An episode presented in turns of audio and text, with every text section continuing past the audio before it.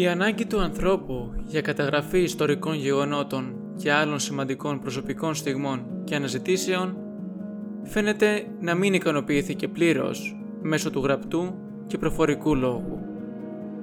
Εξού και προήλθε η επικοινωνία μέσω των εικόνων.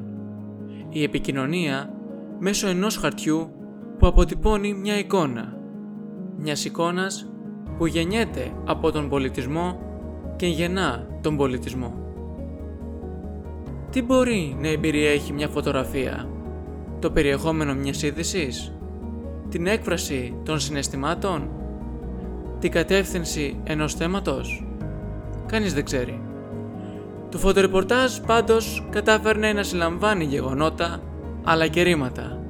Ρήματα που συνοδεύουν μια στιγμή, που αναδεικνύουν τη δυναμική ενός λόγου, που τονίζουν την αξία των λέξεων. Γιατί, ως γνωστόν, μια εικόνα ίσον χίλιες λέξεις.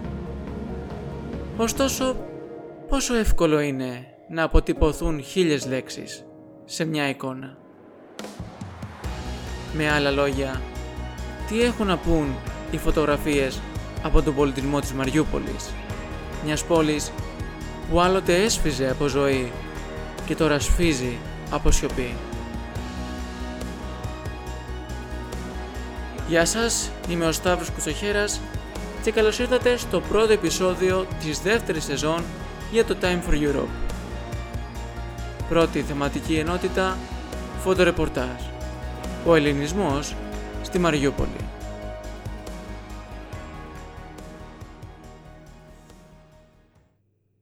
Οι Έλληνες της Μαριούπολης αποτελούν σήμερα ένα από τα τελευταία εναπομείναντα συμπαγή μέρη του παρευξήνιου ελληνισμού.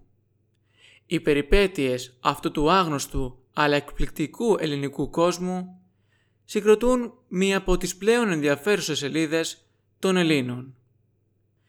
Η ελληνική μητρόπολη της περιοχής υπήρξε η Χερσόνησος της Κρυμαίας. Οι πρώτες ελληνικές εγκαταστάσεις δημιουργήθηκαν κυρίως από Ιωνες στα τέλη του 7ου αρχές 6ου αιώνα π.Χ.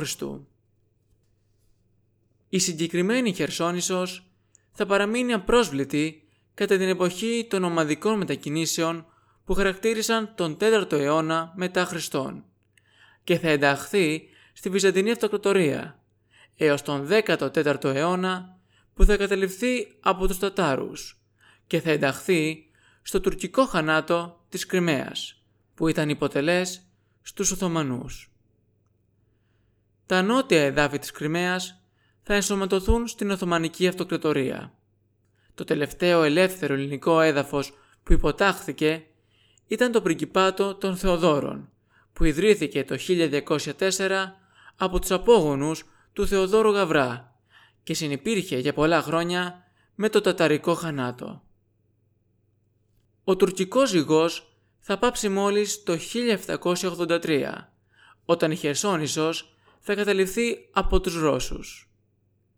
Λίγο πριν όμως, το καλοκαίρι του 1778, το μεγαλύτερο μέρος του πληθυσμού των Ελλήνων είχε μεταναστεύσει προς τα ρωσοκρατούμενα εδάφη, βόρεια της Αζωφικής θάλασσας. Εκεί θα ιδρύσουν μια νέα πόλη, στην οποία θα δώσουν το όνομα της Παναγιάς, Μαριούπολη. Μέχρι και την κατάρρευση της Ένωσης Σοβιετικών Σοσιαλιστικών Δημοκρατιών, ο ελληνισμός της Μαριούπολης βίωσε αρκετές πιέσεις για τον περιορισμό της ενίσχυσής του. Ωστόσο, στη συνέχεια, οι ελληνικές κοινότητες προσπάθησαν να αναγεννήσουν τον ελληνικό πολιτισμό και την παιδεία που είχε απαγορευτεί. Το εγχείρημα της εθνικής αναγέννησης του πολυπληθούς ελληνισμού της Ουκρανίας εκκίνησε λοιπόν και πέτυχε. Σύμφωνα με την απογραφή του 2001, οι Έλληνες ρωσόφωνοι πλέον κατά πλειονότητα ανέρχονταν σε 93.000, ενώ εκτιμήσεις έκαναν λόγο για 150.000 άτομα. Σήμερα η Μαριούπολη των Ελλήνων δεν θυμίζει σε τίποτα τον ευλογημένο τόπο του παρελθόντος, έπειτα από τη ρωσική εισβολή και καταστροφή επί της περιοχής. Γι' αυτόν τον λόγο κρίνεται περισσότερο απαραίτητο από ποτέ η ελληνική κοινωνία να αφυπνίσει τη συνείδησή της, να γνωρίσει και εν τέλει να αγκαλιάσει τον μαριουπολίτικο ελληνισμό. Αυτός εξάλλου είναι και ο στόχος της έκθεσης «Η ειρηνική Μαριούπολη των Ελλήνων» του Βασίλειου Κουτρουμάνου, ενός από τους πιο επιτυχημένους και πολυβραβευμένους φωτορεπόρτερς που μου δίνει την πολύ μεγάλη χαρά και τιμή να βρίσκεται σήμερα στην παρέα μας. Κύριε Κουτρουμάνε, καλησπέρα, καλώς ήρθατε στο Time for Europe και σας ευχαριστώ πάρα πολύ που αποδεχτήκατε την πρόσκλησή μου να μας περιγράψετε την εμπειρία σας από το χρονικό της συνάντησης με το ελληνικό στοιχείο της Μαριούπολης. Καλημέρα αγαπητέ φίλε. Σε ευχαριστώ πάρα πολύ. Σε ευχαριστώ πραγματικά από τα βάθη της ψυχής μου να μιλήσουμε για τη Μαριούπολη και την Ουκρανία. Λοιπόν, είμαι ο Βασίλης Κοντρουμάνος, ο Βασίλειος Κοντρουμάνος, είμαι φωτορεπόρτερ εδώ και 35 χρόνια. Ε, κάποια στιγμή στη ζωή μου, το 1999, ε, έκανα ταξίδι εκεί στη Μαριούπολη με τον πρόεδρο της Δημοκρατίας, ε, τον Στεφανόπουλο.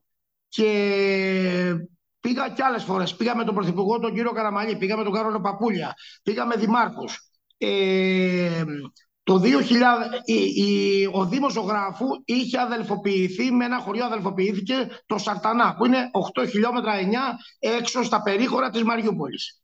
Εγώ έτυχε να είχα γνωριμίες και έτσι εκεί πήγα σαν φωτογράφος το Πάσχα του 2002, 20 χρόνια και κάτι μήνες από σήμερα ε, που μιλάμε και φωτογράφησα για ένα μήνα, ενάμιση και κάθισα εκεί και φωτογράφησα τον ελληνισμό της Μαριούπολης. Από τότε έχω πάει πάρα πολλές φορές, 5, 8, 10 φορές και στο Κίεβο και στη Μαριούπολη. Απέκτησα φίλους και, και Ουκρανούς και Έλληνες. Υπάρχει πολύ μεγάλο στοιχείο ελληνικό πάρα πολλά χρόνια. Εκτός από τα αρχαία που οι Έλληνες είχαν όλη την ε, Μεσόγειο και όλη τη Μαύρη Θάλασσα με τις απικίες, μιλάμε και για τα τελευταία 300 χρόνια, 350 που υπάρχει ελληνισμός. Είναι ο νούμερο 5 στον πλανήτη ελληνισμός σε τόσο ποσότητα, ε, μετά την Αυστραλία, την Αμερική, τη Γερμανία, τον Καναδά. Περίπου 100.000 μπορεί να 120. Υπάρχουν 50-60 χωριά. Εκεί εγώ το Πάσχα του 2002 που έχω και τις φωτογραφίες και τις κάνω με έκθεση ε, έμεινα αυτό το μήνα και 1,5 και φωτογράφησα τα ήθη και τα έθιμα των Ελλήνων. Εκεί και των Ουκρανών αλλά βασικά των Ελλήνων. Ακολουθούσα χαλαρά την πόλη και έκανα τη βόλτα μου φωτογραφίζοντας όμως τη ζωή τους και τα ήθη και τα έθιμά τους και το Πάσχα. Πραγματικά δεν αισθάνθηκα ότι πέρασα σε ξένη χώρα ότι ήμουνα στην Ελλάδα και έκανα Πάσχα. Οι Έλληνες μιλούν, μιλούσαν την ελληνική γλώσσα πολύ καλύτερα από αυτήν που μιλάμε εμείς την γλώσσα τη δικιά μας την ελληνική εδώ στην Ελλάδα. Τόσο πολύ καλά. Είναι, ε, ε, έχουν βάσει και τα αρχαία, έχουν και μια τοπική διάλεκτο, αλλά καταλαβαίνεις ακριβώς και αυτό το είδαμε τις πρώτες μέρες του πολέμου που βγήκαν πολλοί Έλληνες και σπουδαγμένοι και νορμάλ άνθρωποι απλοί, οι οποίοι μιλούσαν πάρα πολύ ωραία, έστω και αν δίπλα τους πέφτανε βόμβες.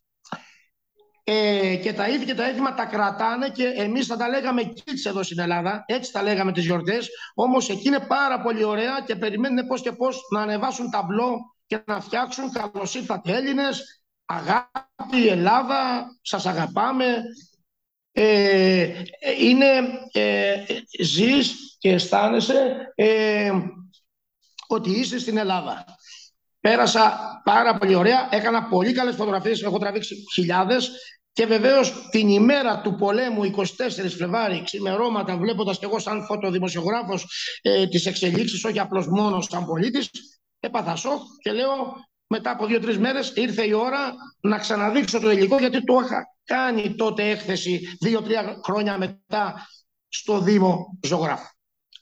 Ποιες είναι οι αναμνήσεις σας από αυτή την περιοχή, από τον ελληνισμό της Μαρκιούπολης; Ακόμα και τώρα συγκινούμε. Θα συγκινιόμουν και χωρίς να υπήρχε πόλεμος, φανταστείτε τώρα πόσο μάλλον να χτυπιέται μια χώρα, ας πούμε άδικα πιστεύω εγώ, έτσι στα καλά καθούμενα και πόσο μάλλον που έχουμε Έλληνες. Ε, γι' αυτό και εγώ η σκέψη μου την πρώτη στιγμή για να μην παίξω πολιτική και πολιτικά παιχνίδια και σπέκουλα δεν ήθελα να μπλέξω ούτε με γεωπολιτικά παιχνίδια, ούτε με Ρωσία, ούτε με Ουκρανία, ούτε με πόλεμο. Και οι φωτογραφίες δείχνουν την ανέμελη ζωή και την ωραία και τον πολιτισμό των Ελλήνων σε αυτή την πόλη που αντιστοιχούσε σε 500-800 κατοίκους και στα χωριά. Εγώ εκεί έχω πάει πολύ βασικό που συγκινούμε είναι ότι έκανα μια βιβλιοθήκη. Αυτό δεν έχει γίνει ευρέως γνωστό. Όταν κάνεις μια καλή πράξη, δεν το λες. Ειδικά τότε το πέρασα παρατήρητο, εντάξει. Αλλά πιστεύω ότι ήταν μια πολύ καλή πράξη. Γιατί όταν πήγα εκεί, είδα ότι τα παιδάκια ήθελαν να μάθουν κι άλλα, αλλά δεν είχαν βιβλία. Ε, και έτσι σκέφτηκα όταν γύρισα στην Ελλάδα να μαζέψω τους εκδοτικούς οίκους να μου δώσουν βιβλία και με χαρά μου δώσαν όλοι δωρεάν καλά βιβλία καινούργια, όχι παλιά για πέταμα. 2.000 από όλες τίτλους. Επιλογές. Μου δώσανε δωρεάν βιβλία καινούργια από όλο το φάσμα που κάποιος μπορεί να διαβάσει από το νηπιαγωγείο έως το πανεπιστήμιο. Και έτσι τα πήρα, με δικά μου έξοδα τα μετέφερα με τα αεροπλάνο και όχι με λεωφορείο και πλήρωσα πάρα πολλά γιατί το χαρτί είναι πολύ βαρύ και ακριβό. Και στο αεροδρόμιο της Αθήνας, θέλω να το τονίσω, και στο αεροδρόμιο του Μπόρις Πίλ ήταν δύο πτήσεις. Και τα πήγα εκεί και κάναμε βιβλιοθήκη στο χωριό Σαρτανά, το χιλίο κατοίκων που έχει 95% Έλληνες, στο Δημοτικό Σχολείο και με τίμησε και ο Δήμαρχος Σαρτανά και Μαριούπολης και υπήρχε βιβλιοθήκη για τα 20 χρόνια. Τώρα, στις 24 Φλεβάρι και ε, πιθανόν βομβαρδίστηκαν εδώ οι άνθρωποι. Δεν ξέρουμε τους ανθρώπους τι έγινε και πόσο μάλλον τα κτίρια και πόσο μάλλον τα βιβλία πολύ εύκολα να καταστραφούν. Αλλά εγώ πιστεύω ότι με μια καλή θέληση στην ανοικοδόμηση της Ουκρανίας στο επόμενο διάστημα, μέσα σε αυτό θα είναι και ο πολιτισμός να ξαναστείλουμε βιβλία. Θα ήθελα να μας περιγράψετε την εμπειρία σας ε, από το εργοστάσιο με τα σιδηρομεταλλεύματα που υπάρχει στην ε, περιοχή της Ουκρανίας και πώς είδατε την καθημερινή ζωή αυτών των ανθρώπων. Εκεί μεγάλα έχουν μέσα στα πέντε μεγαλύτερα της Ευρώπης. Η ανατολική πλευρά της Ουκρανίας έχει πολλά σιδηρομεταλλεύματα και έχει πολύ υπό, υπόγειο πλούτο, ορυκτό πλούτο και γι' αυτό είναι και στόχος από την Ρωσία. Αλλιώς θα χτυπούσαν άλλα μέρη. Χτυπάνε τα ανατολικά γιατί μιλάμε για μια χώρα, δηλαδή χτύπησε η πρώτη χώρα σε έκταση. Η πρώτη χώρα σε πληθυσμό, τη νούμερο δύο σε έκταση και δύο σε πληθυσμό στις 50 χώρες της Ευρώπης. Δηλαδή δεν είναι τυχαίο, δεν είναι μικρά τα μεγέθη. Εκτός από τη λέξη πόλεμος που είναι βαριά, πρέπει να δούμε και τα παιχνίδια πίσω, να τα ξαναδούμε. Οικονομικά, ο ρηχτός πλούτος, σιτάρι, ηλιέλαιο. Μιλάμε για προϊόντα νούμερο 2, νούμερο 3 στην Ευρώπη. Δηλαδή χτυπιόνται οι δύο πρώτες χώρες σε έκταση και πληθυσμό με τις καλύτερες, και όπως ξέρουμε και τη Ρωσία, με το, με, το, με το αέριο και με τα ορυκτά και με το σιτάρι. Δηλαδή φαγητό, θέρμανση, ενέργεια. Δεν είναι κάτι αστείο, δεν είναι απλώς άντε πήραμε μια πόλη, μια χώρα. Λοιπόν, βασικό. Ε, εκεί ο Έλληνας υποδιευθυντής του εργοστασίου του Αζόφσταλ, αυτό, το ένα από τα δύο που καταστράφηκε και ήταν οι τελευταίοι που βγήκαν έξω οι στρατιώτες και οι. Ε, ε, με έβαλε μέσα και μου είπε: Μην μη, μη γίνεις στόχος να τραβήξεις τη ζωή των εργατών στα σιδηρομεταλλεύματα. Βεβαίως, εγώ όσο στόχος και να μην είναι, άμα μπαίνεις μέσα ένας Έλληνας με νέος και με μηχανές, ε, τραβούσα εγώ ανελαίητα πολλή ώρα κάποια στιγμή ερχόντουσαν κατά πάνω μου οι security. Να καταλάβετε, δουλεύουν 60.000 άτομα δουλεύαν σε αυτό το εργοστάσιο και οι security μπορεί να ήταν και 10.000 άνθρωποι γιατί, για να μην παίρνουν τα σιδηρομεταλλεύματα.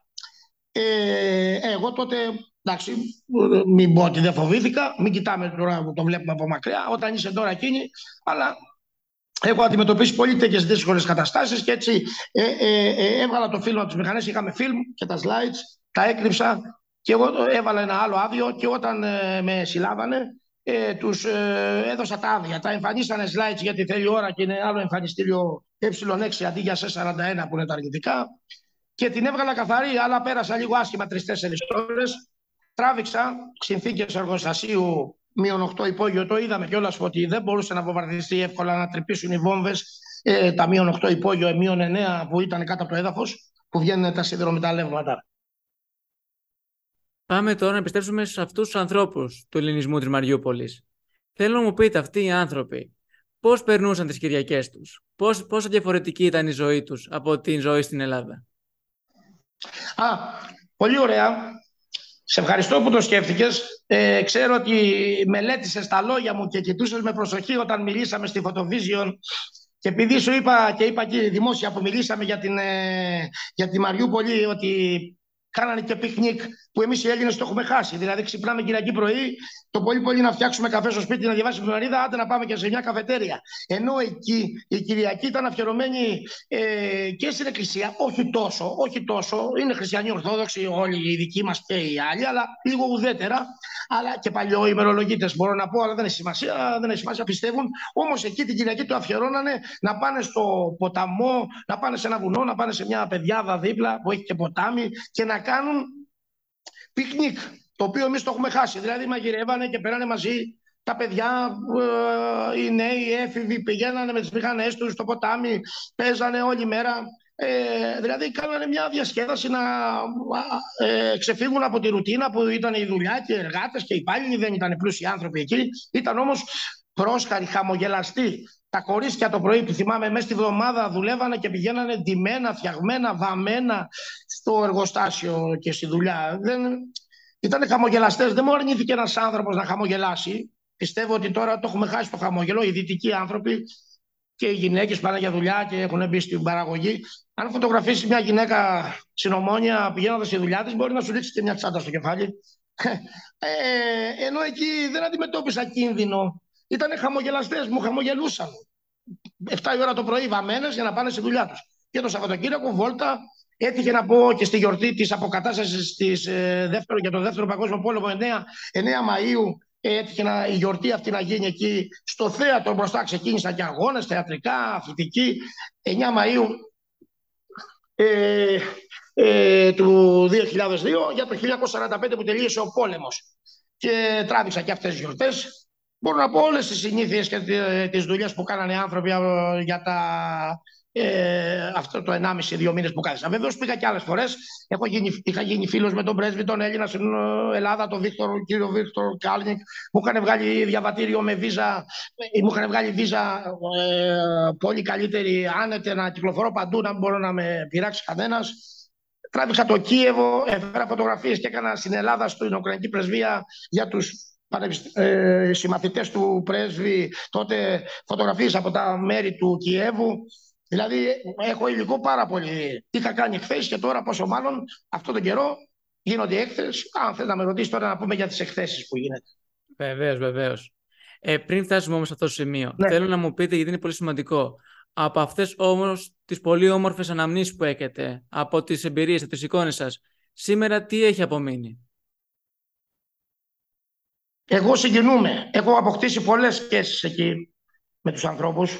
Έλληνες, Ουκρανούς, τους βλέπω, ξέρω, άλλοι ζήσαν, δεν ξέρω, αν μιλάω με κάποιους με πάρα... με συγχωρείτε. Έχω και λίγο, ε, έτσι, αισθάνομαι λίγο συγκινημένος. Ε, ε, ε έχω πολύ ωραία συναισθήματα, πέρασα πάρα πολύ ωραία. Θα ξαναπάω σίγουρα. Μπορεί και με μια ανθρωπιστική. Ε, τώρα μπορεί να ετοιμαστεί Σεπτέμβρη να πάμε. Οδυσσό, Μαριούπολη δεν έχει σταματήσει ο πόλεμος. Δεν είναι ότι φοβάμαι, αλλά δεν, έχει, δεν είμαι σε κάποιο πρακτορείο εγώ από τα πέντε μεγάλα που να σου εξασφαλίσουν τις δυνατότητες να πας. Πρέπει να πας μόνος σου και να λύσεις πολλά προβλήματα μέσα σε ένα πόλεμο. Αν δεν είσαι στα πέντε μεγάλα πρακτορεία τα δισογραφικά ή να είσαι πολίτη εκεί. Να ήσουν, αν ήσουν εκεί, ε, θα τραβούσε σίγουρα. Ε, ε Σίγουρα θα ξαναπάω. Οι Έλληνες, να ξέρετε ότι έχουν σπουδάσει πολύ τα νέα παιδιά των 30, 40, 50 χρονών. Ε, έχουν σπουδάσει στα ελληνικά πανεπιστήμια. Στα Γιάννενα, στην Θεσσαλονίκη. Πηγαίνουν στα κάπου της Θεσσαλονίκης, στην Πιερία για πόντιους για... που έρχονταν κάθε καλοκαίρι. Αλλά έχουν σπουδάσει και φιλολογία. Δηλαδή τη γλώσσα δεν την ξέρουν μόνο από πάπου προς πάπου ή από την πατρι... τη... τη μητρική γλώσσα. Την ξέρουν την έχουν σπουδάσει. Δηλαδή σπουδάσαν και ελληνικά, ελληνική φιλολογία ε, είναι και αυτό κάτι, θέλοντας ότι τη σπουδάσαν επαγγελματικά. Δηλαδή, ξέρουν τη γλώσσα μας πολύ καλύτερα από εμάς που τη μιλάμε. Είναι, η γλώσσα είναι, το λέω πολλές φορές, γιατί είναι εργαλείο. Ένας άνθρωπος που μιλάει ωραία και καταλαβαίνει τον τρόπο ζωής και τον τρόπος σκέψης των ανθρώπων, ε, είναι πολύ βασικό όπλο η γλώσσα. Πρέπει να βοηθήσουμε τους ανθρώπους εκεί να ξαναπάνε και να ξαναστήσουν τα χωριά και την πόλη και να, να πηγαίνουμε και πιο συχνά. Επιστρέφοντας τώρα στην έκθεσή σας, η Ειρηνική Μαριούπολη των Ελλήνων. Από την αρχή που παρακολούθησα αυτή την έκθεση είχα αυτή τη βασική απορία. Για ποιο λόγο αποφασίσατε να κατευθύνετε την έκθεσή σας στην πιο αισιόδοξη, πιο ζωντανή, πιο ελπιδοφόρα μεριά των Ελλήνων της Μαριούπολης, αντί να επισημάνετε το, το δραματικό σημείο της σημερινής κατάστασης; Μπράβο σου. Πολύ έξυπνη ερώτηση, πάρα πολύ εύστοχη. Πολύ έξυπνη. Θα έπρεπε να την κάνεις. Θα έπρεπε να την πω εγώ να την, να την κάνεις. Θα έπρεπε να τη συζητήσουμε. Πολύ καλά. Ε, αν συνεχώς, ακόμα και μέσα στον πόλεμο, τα βλέπουμε όλα μαύρα και δεν βλέπουμε καμία θετική πλευρά, ε, τότε η ψυχή μας είναι μαύρη. Δηλαδή τότε, τότε εντάξει, ας αποδεχτούμε το μοιραίο. Α πεθάνουμε όλοι. Α μην κάνουμε τίποτα. Α μείνουμε σε μια γυάλα. Δηλαδή, επειδή γίνεται πόλεμος δεν πρέπει να, να χαμογελάσουμε ή να μην δούμε τουλάχιστον τότε την καλύτερη πλευρά, να μην έχουμε τις αναμνήσεις οι οποίες είναι, φο... είναι φοβερό στοιχείο για τον εγκέφαλό μας να μας βοηθήσει να επιβιώσουμε. Είναι πολύ βασικό. Πρώτον και δεύτερον, αυτό είναι το ένα. Δηλαδή η, η αίσθηση της χαλαρότητας ή της ευτυχίας, σκεφτόμαστε πάντα τις ευτυχισμένες στιγμές στη δυστυχία μας. Άμα σκεφτούμε την, την ρεαλιστική δυστυχία που έχουμε καθημερινά και τη ρουτίνα μας, ε, τότε εντάξει, θα πεθάνουμε. Πρέπει δηλαδή ο εγκέφαλος της ενδροφίνε να τις ανεβάζουμε με ευτυχισμένα πράγματα. Ακόμα και αν γίνεται πόλεμος. Ε, το ένα αυτό. Και το δεύτερο, να δείξω σε πολλούς Έλληνες ότι υπήρχε ελληνισμός. Δεν ήξερε οι Έλληνες. Οι Έλληνες μέχρι τη μέρα που ξεκίνησε ο πόλεμος.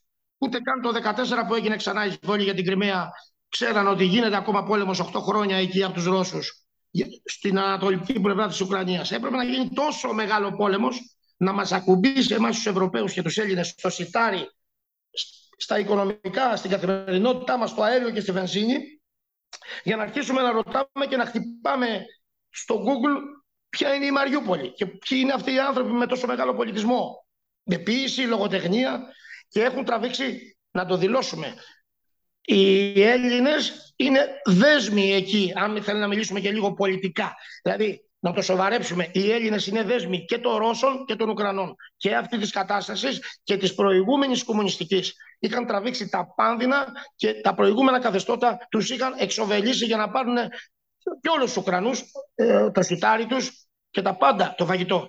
Οι Έλληνες έχουν περάσει τα πάνδυνα το 1800, 1800 και μετά.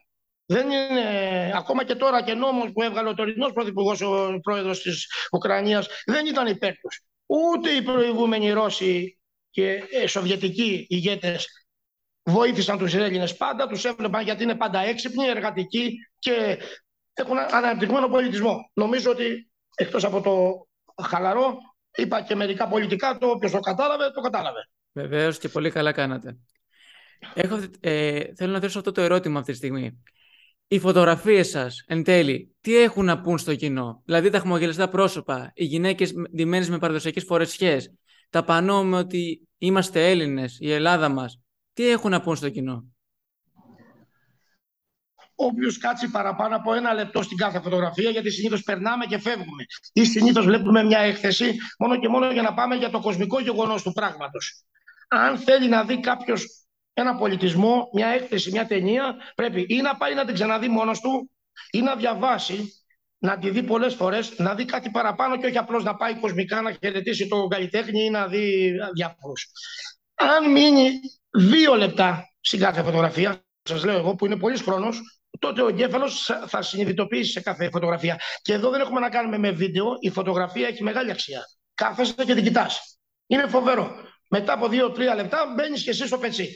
Και εγώ συνήθως δεν βάζω τίτλο. Εντάξει, τόπος και χρόνος που χρειάζεται, αλλά δεν βάζω τίτλο. Α βάλει τίτλο ο καθένας ό,τι βλέπει, ό,τι αισθάνεται. Είναι θέμα εγκεφάλου και ψυχής. Αυτή τη στιγμή, η έκθεσή σας που έχει ταξιδέψει; Λοιπόν, ε, ε, η έκθεση εκτός από το δημοσιογράφο που είχε ταξιδέψει, που είχε ε, πρωτοφτιαχτεί το 2005 και στο Χίο που είχε ξανά το 2007, και στο Δήμο Αθηναίων μετά, εφέτος, ξεκίνησε από την Ελληνική Φωτογραφική Εταιρεία το Μάρτιο για 15 μέρες στην Αθήνα, Ζωγράφου. Μετά πήγε στη Photovision, το οποίο ήσουν και εσύ μάρτυρας και στη συζήτηση και στην έκθεση τέσσερις μέρες στη Photovision στο Τάε Κβο Ντο. Μετά πήγε στη Θεσσαλονίκη και στο Δήμο Θεσσαλονίκης που αγκαλιάστηκε με μεγάλη αγάπη, γιατί είναι και πολλοί Ουκρανοί και πολλοί Έλληνες εκεί στη Βόρεια Ελλάδα από εκεί και μετανάστες. Και πάρα πολύ κόσμο είχαμε στα εγγένεια σε όλες. Στη Θεσσαλονίκη είχαμε 500 άτομα. Και όσο καλά, στη φωτοβίζωνα πέρασαν 20.000 άνθρωποι. Ε, και μετά πήγε και σε άλλους τρεις Δήμους στο Δήμο Θεσσαλονίκης και αποφασίσαμε μετά να τη φέρουμε προς τα κάτω. Και την Παρασκευή που μιλάμε σήμερα, την Παρασκευή 5 του μηνός, γίνονται τα εγγένεια για τέσσερις μέρες στο Δήμο Ερμιονίδας. Και ευχαριστώ τον Δήμαρχο Ερμιώνης, ε, Ερμιονίδας, τον κύριο Γεωργόπουλο, ε, που είναι Πορτοχέλη, Ερμιώνη, εκεί ε, πάρα πολύ ωραίο, είναι και καλοκαίρι, θα γίνει έξω, θα γίνει έξω, Παρασκευή, 9 η ώρα το βράδυ, εγγένεια, είναι καλεσμένοι υπουργοί, βουλευτές, κόσμος. Αλλά σας λέω σε εσάς, σε πρώτη μετάδοση σε όλη την Ελλάδα, δεν το ξέρει κανείς, το δελτίο τύπου δεν έχει βγει. Ήταν μια ιδέα δικιά μου εδώ και δύο-τρεις μήνες. Θα βραβεύσει η Πανελλήνια Ένωση Φωτοειδησογράφων, Φωτογράφων και Οικονομικών Επικαίρων, που τυχαίνει να είμαι εγώ εκλεγμένος πρόεδρος, μαζί με τον Δήμαρχο φυσικά που βάζει τα έξοδα και τη φιλοξενία της Ερμιόνη, θα βραβεύσουμε τους όλους τους πολεμικούς ανταποκριτές, ηχολήπτες, δημοσιογράφους, φωτορεπόρτερ, καμεραμάν. Θα τους βραβεύσουμε και θα τους δώσουμε πλακέτα για τη δουλειά τους και τον κίνδυνο που κάνουν 4-5 μήνες και θα συνεχίσουν να τον κάνουν και να, να πάρουν λίγο απάνω τους για να προσπαθήσουν να συνεχίσουν να πηγαίνουν στον πόλεμο και να μας δίνουν γεγονότα. Και έτσι θα τους βραβεύσουμε. Όσοι έρθουν εκεί θα πάρουν την πλακέτα, τους έχουμε καλέσει. Όσοι δεν έρθουν γιατί είναι μακριά λίγο ή είναι καλοκαιρινές διακοπές, θα κάνουμε και άλλη εκδήλωση στην Αθήνα και έκθεση στο Ζάπιο πιθανόν που θα τους δώσουμε. Υπέροχη πρωτοβουλία. Τα έσοδα από αυτή την έκθεση πού θα πάνε; Είχα ανακοινώσει τότε ότι όταν πουληθεί η φωτογραφία, γιατί είναι δύσκολο στην Ελλάδα να πουλιέται φωτογραφία. Είναι πολύ βασικό. Δεν πουλιώνται τα έργα στην Ελλάδα, τώρα ξέρουμε αυτό, είναι, ούτε ζωγραφικές δεν πουλιώνται. Πόσο μάλλον με πρόσωπα και πόσο μάλλον φωτογραφίες. Όταν όμως κάποιος είναι διατεθειμένος να την αγοράσει ολόκληρη την έκθεση, ατομικά, είτε δήμος, είτε πολιτιστικό νομικό πρόσωπο, είτε ιδιώτης, τα χρήματα τα έχω πει ότι όλα θα πάνε στους μετανάστες, στους Έλληνες της Ουκρανίας που ήρθαν από τη Μαριούπολη και μένουν εδώ για να τα παιδιά τους στο σχολείο μπορεί να μαζευτούν πολλά, να μαζευτούν κάποια πράγματα για το σχολείο, να ξεκινήσει το Σεπτέμβρης με κάποιο κομπιούτερ, με κάποια σχολικά. Πάρα πολύ ωραία. Το δηλώνω δημόσια δηλαδή. Ναι, ναι, ναι, και ήμουν για μπροστά στην έκθεση που είχατε κάνει και το είχατε πει. Ε, Φτάνοντας τώρα προς το τέλος της συνέντευξης. Είχατε δηλώσει μια συνέντευξη σας προηγούμενη ότι η φωτογραφική μηχανή είναι ένα όπλο ειρηνικό. Ποιο είναι το συνέστημα όταν αυτό το συγκεκριμένο ειρηνικό όπλο αποτυπώνει τα αποτελέσματα των όπλων του πολέμου; Είναι συγκλονιστικά δύο όπλα. Το ένα σκοτώνει με σφαίρες, το άλλο σκοτώνει αλλιώς τον εγκέφαλο. Σου ανοίγει μάλλον, μάλλον αν το πούμε κυριολεκτικά, και τα δύο όπλα σου ανοίγουν τον εγκέφαλο. Φοβερό. Το προ... Άμα το σκεφτούμε, ναι. Με να βλέπουμε φωτογραφία και με το να βλέπουμε τη φωτογραφική μηχανή, σίγουρα μετά από λίγο τυπώνοντάς την, θα σου ανοίξει ε, το ευρύ φάσμα του εγκεφάλου, ίσως που δεν το έχουμε ενεργοποιήσει, για να δούμε τα γεγονότα. Δεν πρέπει ένας καλλιτέχνης και πόσο μάλλον ένας φωτοδημοσιογράφος, φωτοειδησιογράφος, φωτορεπόρτερ να μείνει απαθής σε οτιδήποτε γεγονός, όχι μόνο στα καλά, στα κακά που γίνονται, ώστε να τα δείξει στον πολύ κόσμο και ώστε να μπορεί να πει κοιμώντας τη νύχτα ότι εγώ προσπάθησα δεν σας άφησα ότι δεν το ξέρετε. Δεν σας άφησα να μην το ξέρετε. Από εκεί και πέρα διαλέξτε ποια πολιτική, ποιο εννοώ, ποια στάση ζωής, αυτό είναι το σωστό, θέλετε να κάνετε. Εγώ σας το έδειξα, εγώ έβαλα το κίνδυνο της ζωής μου, ε, κάντε και εσείς κάτι, σκεφτείτε κανένα δύο λεπτά παραπάνω να δείτε τι γίνεται. Τέλος. Θα ξαναπάτε Μαριούπολη. Θα ξαναπάω σίγουρα Μαριούπολη, στο δηλώνω γαραντή και θα σε πάρω μαζί και, και θα κάνουμε γεωπολιτική που την ξέρεις καλά και θα έχεις πάρει και μάστερ διπλό και δοκτορά. Και σου εύχομαι μήπως πάμε και στα επόμενα 15 χρόνια που μπορεί να είσαι υπουργός εξωτερικών ή πρέσβης. Σου εύχομαι ολόψυχα και θα γίνει. Και τότε θα με πάρεις μαζί με μπλε δημοκρατικό διαβατήριο και οι δυο μας. Σας ευχαριστώ πάρα πολύ που είστε σήμερα μαζί μας και μοιράστε την εμπειρία σας. Συγχαρητήρια, καλή επιτυχία σου εύχομαι στη ζωή σου, υγεία και καλό καλοκαίρι. Ευχαριστώ. Να είστε καλά. Κάπου εδώ ολοκληρώθηκε και το πρώτο επεισόδιο του Time for Europe για την τρέχουσα σεζόν. Μην ξεχάσετε να στείλετε τα σχόλιά σας και στο email της εκπομπής timeforeurope gmail.com Μέχρι την επόμενη φορά, να είστε όλοι καλά. Και να θυμάστε, πάντοτε είναι ώρα για Ευρώπη.